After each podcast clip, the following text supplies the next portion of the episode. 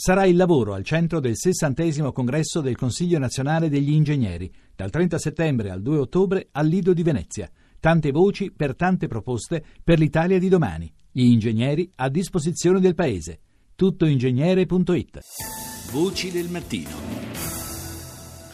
Do il buongiorno ora alla nostra prossima ospite, che è la senatrice Silvana Amati, eh, componente della Commissione straordinaria per la tutela e la promozione dei diritti umani. Buongiorno. Buongiorno, buongiorno a lei. Eh, senatrice, lei è prima firmataria di un disegno di legge eh, che propone delle misure per contrastare il finanziamento delle imprese che eh, producono e vendono eh, mine antiuomo e munizioni e submunizioni a grappolo. Esatto. E questa, questa iniziativa eh, in redazione ci ha colpito perché eh, parliamo di eh, armi che sono di fatto al bando in Italia ormai da parecchi anni. Eh, dunque, qual è il, il meccanismo che si intende colpire in questo caso? Intanto la ringrazio di questa domanda, la ringrazio anche di sentirci perché eh, la cosa importante è che questo disegno di legge che ho presentato da due anni, anzi credo che abbia storia anche nella precedente legislatura, ha per fortuna iniziato mercoledì scorso in commissione il suo percorso, quindi finalmente siamo riusciti a farlo incardinare perché l'idea è di farlo diventare legge in tempi molto rapidi. Sì.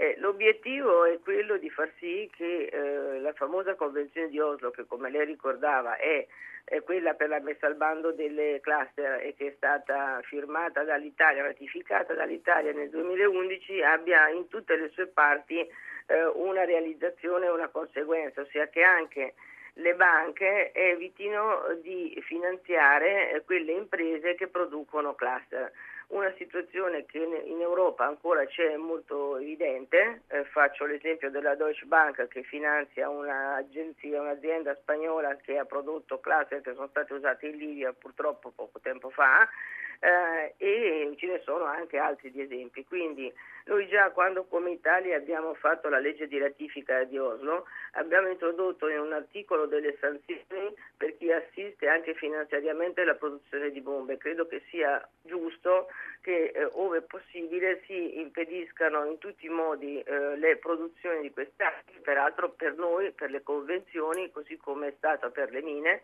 vanno smaltite, quindi vanno quelle che ci sono eliminate. Quindi noi vorremmo non solo eliminare quelle che ci sono, ma fare in modo che non se ne producano certo, di nuove. Eh. Certo. Anche perché i morti continuano a essere tanti. Ecco. Oh, le, mh, mm, ci sono banche italiane ancora? No, anzi, eh quello che ci risulta, su questo sa, è sempre complicato poter... Sì, perché eh, il, il, ecco. denaro, il, denaro, non conosce frontiere, per cui... Ecco, ecco, diciamo che ci sono un paio di, di, di, di banche come Intesa San Paolo e Unicredit che hanno negli ultimi anni attivato anche un piano di azione che insomma, dovrebbe impedire, però noi insomma, per, non solo per prudenza ma anche per essere conseguenti come hanno già fatto il Parlamento del Belgio, dell'Irlanda, del Lussemburgo, della Nuova Zelanda. Ecco, a dire il vero non è che siano tanti questi parlamenti che le hanno legiferato in tal senso, però anche lei sa bene che la convenzione, pure così importante e significativa per i diritti umani, eh, non ha che abbia tutte le firme che potrebbe avere, ne ha molte, sono molti gli stati che hanno aderito, sono 111,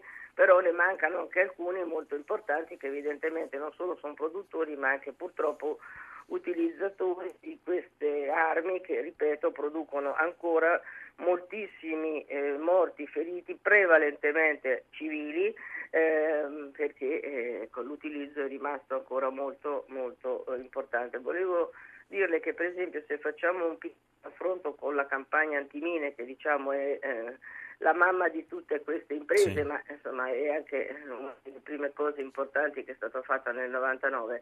E tenga conto che da allora, pur nella condivisione, pur con tutti gli impegni che abbiamo, oggi al giorno si dice che muoiono 9 persone per le mine, 9, rispe- 9 al, giorno, 9 al giorno rispetto alle 25 che morivano al giorno nel 99. Quindi per carità, evidentemente lo scarto è significativo, ma se ogni giorno pensiamo che muoiono 9 persone ancora per le mine del, da bandite del 99 dove molti arsenali effettivamente stanno distruggendo i materiali, è chiaro che questa è una battaglia di civile impegno nei confronti dei diritti umani, di eh, diciamo, cultura eh, rispetto a queste norme che mi pare sia assolutamente da promuovere, evidentemente con una prospettiva storica un po' lunga. Ecco.